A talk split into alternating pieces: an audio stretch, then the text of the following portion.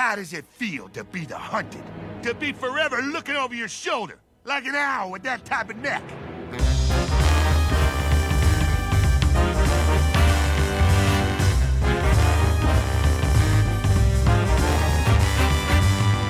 Welcome, friends, to the one hundred More Literary Podcast. I am your host, Gio, and I am flying solo today, and I think we will be doing this solo for the foreseeable future. Unfortunately, it's just one of those things that's sort of happening right now in our lives. It's it's getting a little bit harder and harder to get a guest onto the program, especially when I don't live anywhere near any of my guest hosts, and the pandemic makes it that much more difficult to uh, meet people in my general vicinity. Also, uh, a lot of the programs that we use to uh, make the remote connection so that we can record from various cities all at once are not always super reliable. So for so at least for the next couple of episodes, probably it is likely that guest hosts will become a little bit more scarce going forward. That being said, I'm still pretty committed to the show, so you can expect some new content, and I do intend to continue with the weekly episodes uh, also for the foreseeable future, let's say at least through the extent of the pandemic. And to that end, today we will be discussing The Most Dangerous Game by Richard Connell. So The Most Dangerous Game is a story that I don't remember exactly how I became acquainted with. I remember vaguely being aware of it as a child, and I don't know how young I was because my first memory of it is actually... I, I don't remember what my first memory is of the story itself, but the earliest memory that I remember having of The Most Dangerous Game was watching the Ice-T movie Surviving the Game when I was uh, really, really young, and I think it was on like Spanish language television as well, so I was watching it in Spanish. So that that, that tells you how long it had already been out when, when I saw it. And I remember watching that film and thinking, a film, because it's, you know, such a prestige piece, but, you know, well, I mean, regardless of the quality of, of the movie, I, I really did enjoy it. But I, I remember thinking to myself, oh, that's like that short story, The Most Dangerous Game. So for me, it's it's this weird thing that occupies this space of like, when did I even become aware of this? It, it's one of those, it feels like there are certain things in life that you're just like always aware of. Like, I don't remember learning about Hitler, for example. You know, like it's just one of those things that we all just kind of take for granted that everybody knows, even if nobody's ever really taught you it. And so, you know, it, when when did I learn about Hitler? I don't know. It feels like it, I've always known who Hitler was. And I, I'm sure that that's an experience that a lot of people can relate to on some level. Maybe not with Hitler specifically. Maybe you have a really, well, let's, let's not go down, let's not go down the dark path of how exactly it is you learned who Hitler was. What are we doing? What are doing? Uh, maybe we'll just keep it light and keep on talking about hunting humans for sport instead. But uh, The Most Dangerous Game, I wanted to do something that was a little bit more adventure-y, and, and that's that's kind of uh, something that we've discussed a little bit on some of the other shows, on maybe not the more recent ones, but I know that it's been something that's been kind of on my mind, is to do something a little bit more pulpy, a little bit more old-timey. And that's kind of where Call of Cthulhu came from, but it didn't really scratch that itch because, yeah, it had some of that like Indiana Jones style adventuring, uh, you know, going from continent to continent. But because it's very specifically Lovecraftian, you know, cosmic horror, it didn't really scratch that adventure itch. And this one did it a lot better. It, it really did scratch that itch for me. And at the same time, it's it's it's genuinely a classic, and when you read it, it's very interesting to sort of realize how much of it is just so bare bones. I mean, this is a concept that, you know, Stephen King could easily turn into like eight hundred pages, and and instead it's, you know, what, fifteen maybe? It, t- it takes like it takes very little time to read, and it's not it's just there's not a whole lot here as far as the page count or the word count goes. As far as the literary content of the thing, well, now there, there's there's quite a little bit more, and it's good to see that Richard Connell was able to get so much meaning out of so relatively few words, and I, I guess that's why it's upheld as a classic, and why many of you listening may have read it in, you know, middle school or in early high school or something like that, because it is an interesting story, quote unquote. You know, it, it's definitely a boy uh, book, you know, if you wanted to make it needlessly gendered. But, you know, it, it is a very stereotypically like good old boys kind of thing. You know, it's about hunting and it's about hunting man and it's like really cool and gruff and adventure-y and blah, blah, blah. You know, it's very, I mean, when was this written? Like nineteen thirty-two, I think is when it was published. I can look that up right now. I don't have to guess at it.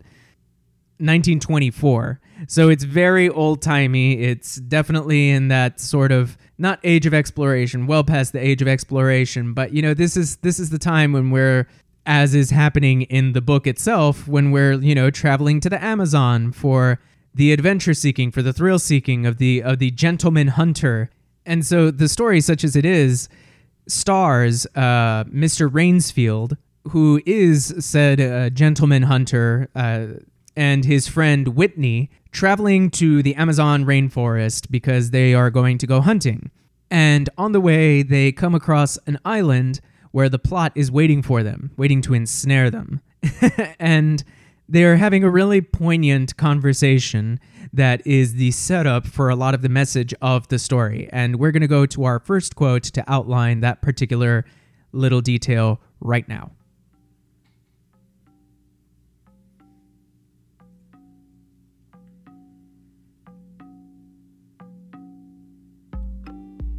"It will be light enough in Rio," promised Whitney.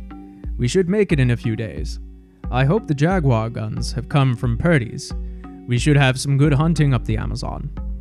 "Great sport, hunting." "The best sport in the world," agreed Rainsford. "For the hunter," amended Whitney. "Not for the Jaguar."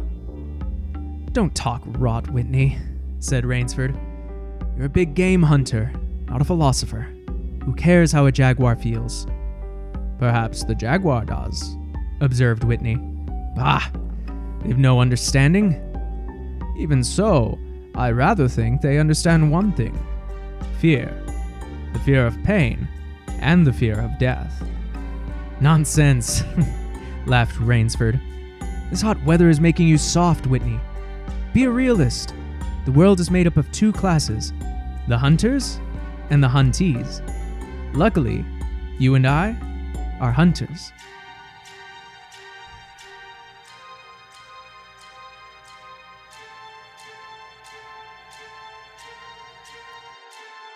There's a little moment in that exchange, right at the end, where Rainsford says something to the effect of, "The world is made up of two classes."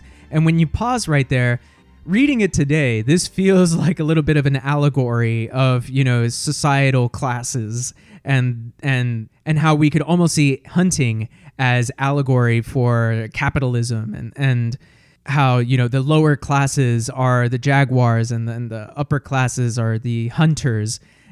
And it, it's so deliciously summed up in "The world is made up of two classes." And there's a double hyphen in the edition that I have here. And, and it, so it feels like there's almost that pause deliberately there.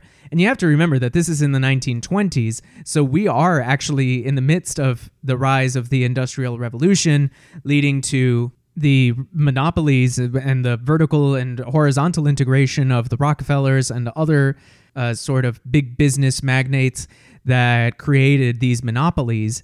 And so this this would have all been pretty fresh. You know, it's not even just from a modern perspective that we could look at this as the hunters and huntees in a capitalist society, even just looking at the time. In fact, if anything, it was probably even more so at the time, because all of that stuff would have been happening within the last twenty or thirty years and, and would have still been happening at that time with the progressive era of the eighteen nineties onward that, you know, was kind of brought along in part by things like Theodore Roosevelt, you know, with his trust busting and anti-monopoly uh, reforms and all of that kind of thing being still fresh in the minds of many, many people and, you know, really capturing their imaginations as well. So there's a lot of parallels from that time to, and I don't want, I'm not trying to say necessarily that things are as bad around now. I mean, I live a pretty comfortable lifestyle, and I am not raking in the dough, let's say. I have some pretty good prospects. I'm, I, I'm not going to sell myself too short, but I feel like my position and the relative comfort with which I live is not something that would have been entirely possible for me during that time. So, you know, just in, in pure, you know, what time would you live in? You always want to live in the future, right? It generally, life progresses, or society progresses forward these days. You know, we're a far cry from the Dark Ages, although, you know, some would argue that it was probably better to live around eight years ago or so than it would be to live now. But generally, especially from now as compared to, say, nineteen twenty, as opposed to living now in twenty twenty, I would definitely rather live now in twenty twenty. So I'm not trying to say that necessarily that things are as bad now as they were in the nineteen twenties. But what I am saying is that the zeitgeist, the spirit of the time, the spirit of, of reform, political reform, of progressivism, is seeing a little bit of an uptick. Although you could certainly argue that really the spirit of the times now, as much as we may not like to admit it or as much as we fight against it, is a, a regressive era that we are in, where we are repealing... Uh, what what we there's one person repealing the the uh, literally every regulation that he can, whether or not it's a good or a bad thing. And you know, I don't want to make this too political, so I'm I'm gonna sort of te- te- teeter off the subject here a little bit. But I did want to kind of uh, reframe this particular narrative in a modern context, because it's interesting that it can resonate in such a strong way today, even almost a hundred years after the fact. And that's what good art does. And so when you ask, you know, why is this an uh, why is this a classic? Why do why did I still have to read this in eighth grade? Well, there's your answer. I mean, there's always something interesting to to read into in this kind of a work. And beyond just what we read into it, it's what's there on its face to be read. The way that Rainsford is so easily dismissive of the feelings of the jaguar. You know, if we want to continue with our extended metaphor of, you know, the the haves versus the have-nots in a capitalist society, you know, Rainsford is is evoking what it means to be one of the haves. Who cares how the have-nots feel? And, you know, Whitney astutely observes that perhaps the have-nots care how they feel. As the story progresses, and Rainsford very quickly, uh, spoiler alert for an almost one hundred-year-old story with literally dozens of television and film adaptations, as Rainsford progresses throughout the story and eventually becomes one of the have-nots, one of the huntees, as he puts it himself, uh, he is better able to come to an understanding of what exactly it means to be on the other side of this particularly unfortunate dichotomy.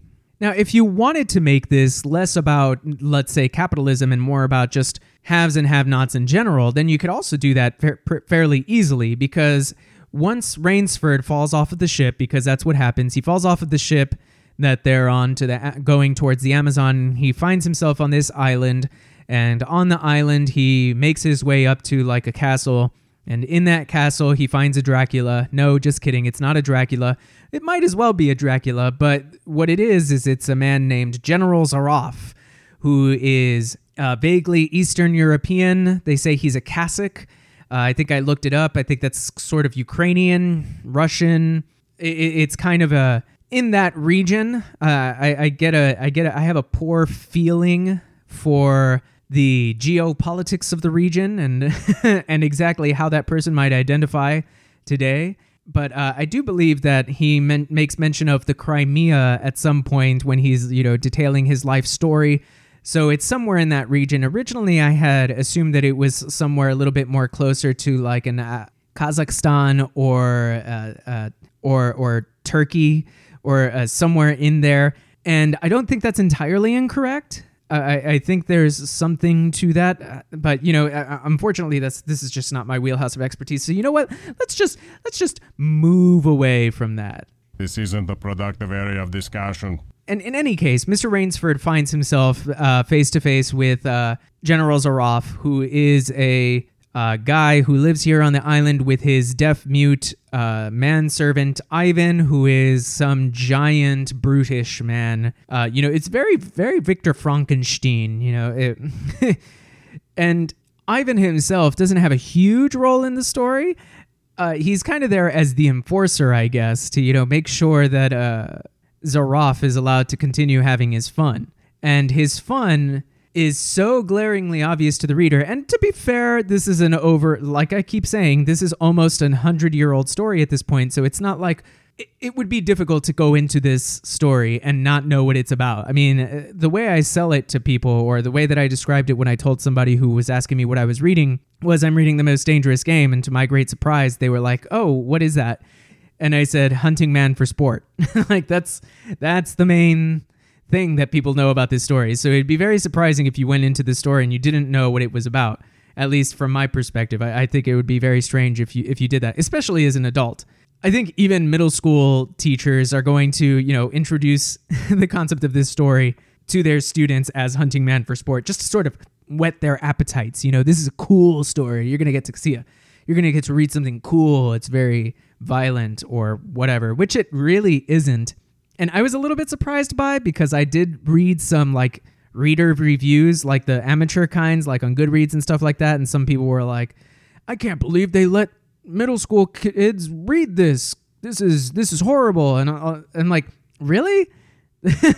Have you seen television? Like th- th- this is so vanilla compared to what your children are watching on, on television and in film. I mean, the Avengers and Marvel Comics films, just in general, are way more uh, uh, disgustingly violent than this. And, you know, you could argue that that's more cartoon violence, but that's neither here nor there. What I did want to get to, though, was how funny it is that Rainsford is so very slow on the uptick as Zaroff is, like, twisting, twirling his mustache this entire time, listening to opera and, like, doing Heil Hitler's. You know, Hitler doesn't exist in yet, but he's so incredibly clearly a villain, right down to having his own Frankenstein, that it's just, it's it's cartoonish. But and, and and even the extent to, and I'm not going to go through the whole dialogue, because it is it is a solid chunk of the story being told where General Zaroff is clearly ramping up to telling Rainsford what his whole thing is here on this island. And Rainsford just doesn't get it until the very last second. So I'm only going to give you the tail end of that. And just imagine that there was like another twenty minutes. Okay, that's an exaggeration. But that there was another, that this is only the tip of what is a long conversation that finally leads to explaining that he hunts men for sport. So we're going to go to a quote now uh, to hear that.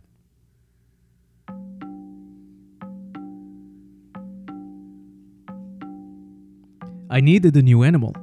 I found one. So I bought this island, built this house, and here I do my hunting.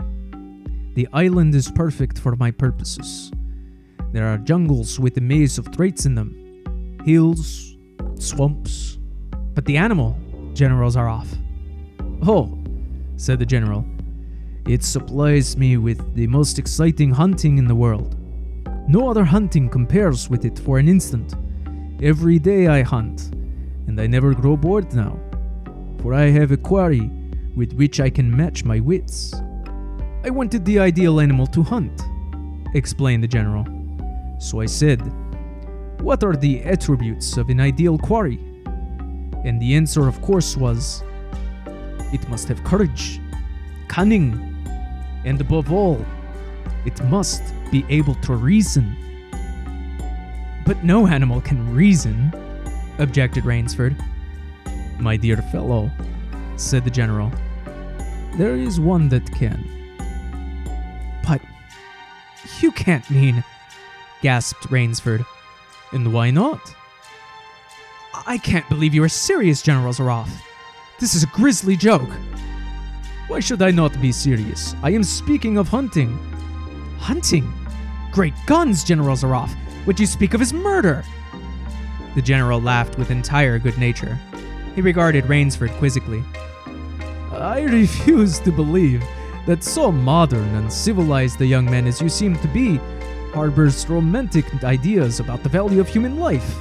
Surely your experiences in the war did not make me condone cold-blooded murder, finished Rainsford stiffly. Laughter shook the general. How extraordinarily droll you are, he said. One does not expect nowadays to find a young man of the educated class, even in America, with such a naive and, if I may say so, mid-Victorian point of view. It's like uh, finding a snuffbox in a limousine. Ah, well, doubtless you had uh, Puritan ancestors. So many Americans appear to have had. I'll wager you'll forget your notions when you go hunting with me. You have a genuine new thrill in store for you, Mister Ainsford.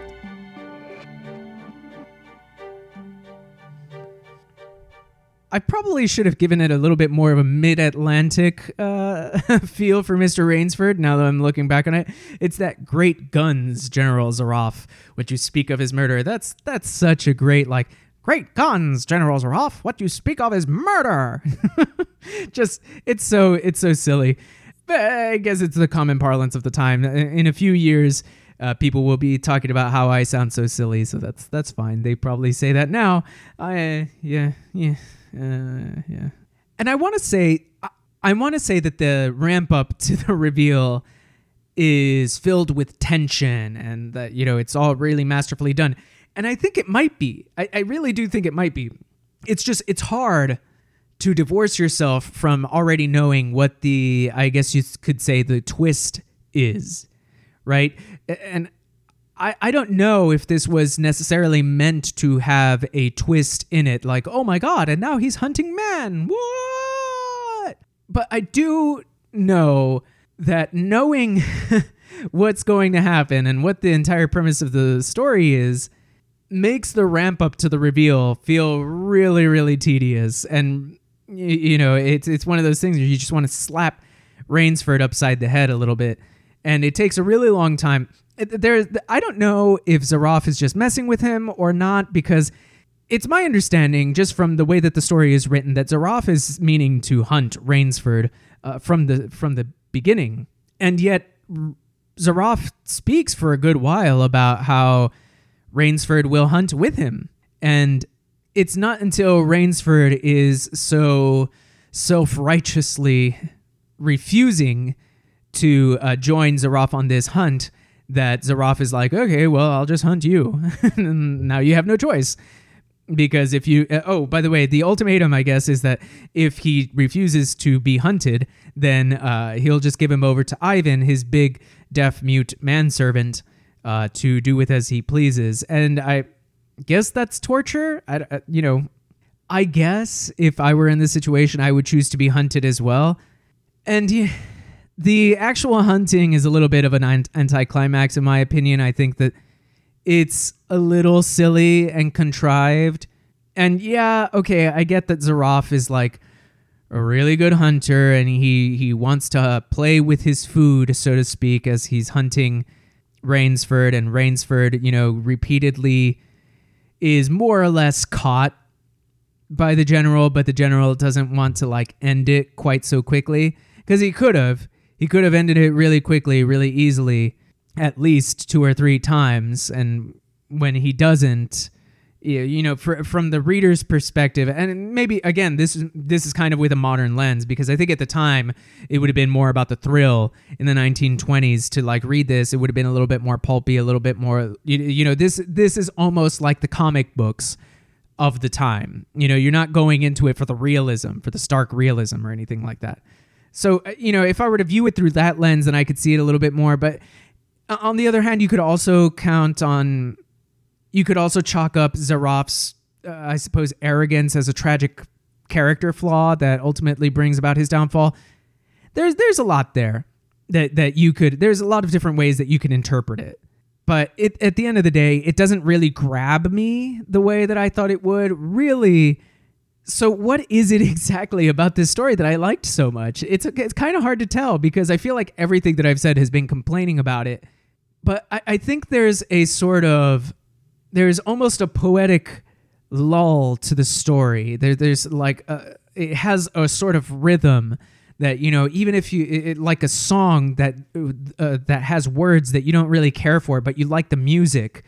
That's kind of what this story is for me. It's very, it's very strange.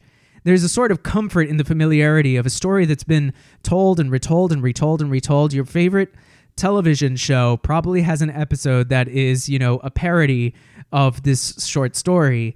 And I, I just recently saw, while I was researching this short story, that Liam Hemsworth is going to come out with a movie based on this story as well. So you also have the Ice-T version, which is Surviving the Game. I don't remember what the Liam Hemsworth is going to be called. Uh, but, you know, and, and those aren't far from the only hunting men for sport movies. So there is a certain familiarity maybe that that is really comforting, especially in these trying times, to be able to, you know, just kind of go through the motions. And, you know, I, as much as I complained about it, there is a kind of bemusement that I get out of out of watching Rainsford just fail to grasp the central concept and the imminent danger that he is in, uh, while listening to this really creepy, villainous man. And of course, the I, I've I've gone so hard on the, you know, social commentary as as it corresponds to the allegory of hunting men for sport, but there's also the more on its face, the, the more surface level interpretation, which is that, you know, the way that we casually treat the hunting of animals, that when Rainsford is hunted, he becomes the animal.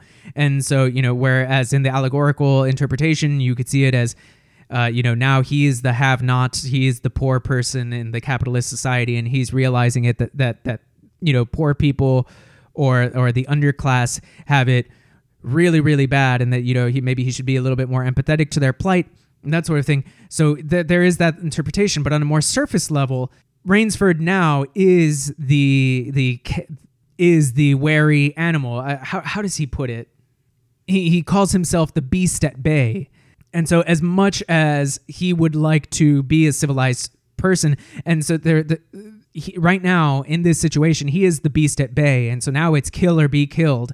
And so there's also that element of, like, you know, uh, the fragility of human society, of human civilization, you know, especially as Zaroff is portrayed consistently throughout, through all of the mustache twirling and wine drinking and opera listening. He doesn't actually listen to opera, I don't think, over the course of this story. But, you know, just thinking of things that are coded language for this person is a, vi- is a villain. Uh, but through all of that uh, signaling, he is portrayed as an exceedingly civilized person. You know, he he he's definitely uh, of of a kind with Jack Donaghy. You know, you go into his into his uh, into his dining hall in, in the evening, and he's wearing a tuxedo. You ask him what the occasion is, and he asks you, "What am I, a farmer?" So the, you know, the, he's very, very of the high classes or high society or high civilization or whatever you want to call it. And so there is that commentary of the fragility of human civilization, and, you know, that there is a beast lurking within every man and how little it takes to bring it out. But there's also just the casual disdain that we have for animals just in general. And I, I didn't do any research on Richard Connell himself, so I don't know if he was an animal rights activist or anything like that. But it is the most surface level and the easiest interpretation, and that doesn't that's not to di- disparage it at all, but the most surface level interpretation is that, you know, we should treat animals, you know, like they have feelings, because, you know, as uh, Whitney so astutely points out at the beginning, there is an emotion that most animals seem to display, and that is fear. And when Rainsford, you know, so casually remarks that who cares what a what a jaguar feels, and Whitney says, well, the jaguar probably cares how it feels, that's that that could be seen as the thesis of the story. And, you know, you can extrapolate that to the allegory of, you know, capitalist society or just the general uh, haves and have-nots. And I think that it works equally well, and if anything, maybe even better in some senses that way. But on a real surface level, I actually do think, you know, and I'm I'm the kind of person who is all for treating animals with respect, and I don't want deforestation and all of that kind of stuff, and, you know, I don't want to destroy habitats, and I'm all for repopulating wildlife, all of those kinds of things. So on a certain level, I very much feel strongly that that's a good message. So again, I don't I don't mean to kind of casually dismiss that aspect of this story. You know, because even even at the very like front end, I, I think it's still a good message, and and it's a timeless one. If anything, it's just going to become more and more relevant as we destroy more and more of the planet. Although, you know, we see now how little it takes to just have a little bit of cleaner air and cleaner water. So I guess all that remains is the rating, review, that kind of thing. Uh, I'm going to give this one a good four, solid four stars. No, none of this point crap that I've been doing a lot lately. I, I'm aware that on Game of Thrones, you know, I gave that one like a four point eight, and that's kind of cheating the, the purpose of a five-star system. But, the, you know, this is a pretty solid four stars, I think. And, you know, I, t- I take away that one star because maybe it's a little bit unfair to take away that one star, but it, it, it's what I'm going to stick with.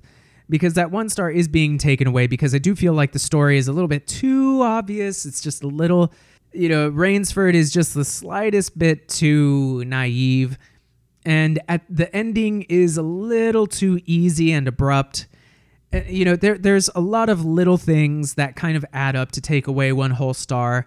There's just, and, and some of it is probably just a product of its time, and that's fine. Oh, uh, speaking of product of its time. Oh boy, open up the window. It's getting all racial up in this piece. I forgot to mention, of course, that there's, you know, the casual sort of racism that uh, I think Drew was expecting to uh, find on the Call of Cthulhu episode. Of course, the Call of Cthulhu episode is way more racist than, uh, than uh, you probably were thinking it was.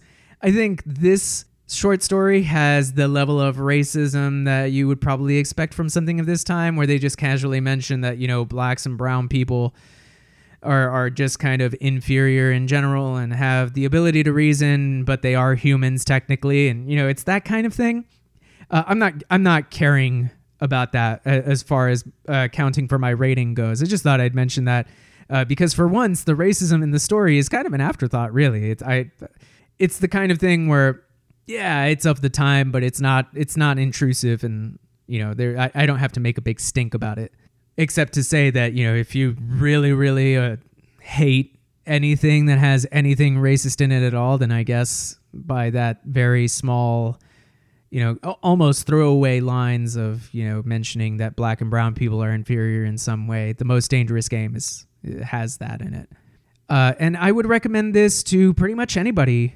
Uh, I think that the short length of it, you you can read this in under an hour. It's not very long at all. And again, I read a P D F online, so it, this is public domain. You can find it on YouTube. You can just listen to it as an audiobook on YouTube for free. You can find a podcast that tells you old-timey stories, and they'll read it to you for free. There's all kinds of resources for you to uh, listen to or read this story if you so choose. And that is The Most Dangerous Game by Richard Connell. If you have ever hunted man for sport, you should turn yourself into the F B I. But alternatively, if you want to talk about something else, you can email us at one hundred more pod at gmail dot com. Uh, for the time being, we will not be posting a whole lot to Instagram or Twitter. That is at one hundred more pod. But we're kind of taking a step back from the social media aspect of this particular enterprise while we try to focus on providing more content throughout the week. Uh, but you can still rate and review us on iTunes. Please give us five stars to help reach more ears and increase our visibility. And you can still check out the one hundred more list on Goodreads. Search one hundred more pod. Next time on the program, we will be discussing The Plot Against America by Philip Roth. So this is a full-length novel. We're going to dip our toes back into the full-length novels and see how that works out, and if we can keep that up during this pandemic. Failing that, of course, we have some other short stories that we might have lined up for in the future. But as of now, the idea is to go forward with The Plot Against America. So, until next time, I have been Gio, and we'll be back next time with The Plot Against America by Philip Roth.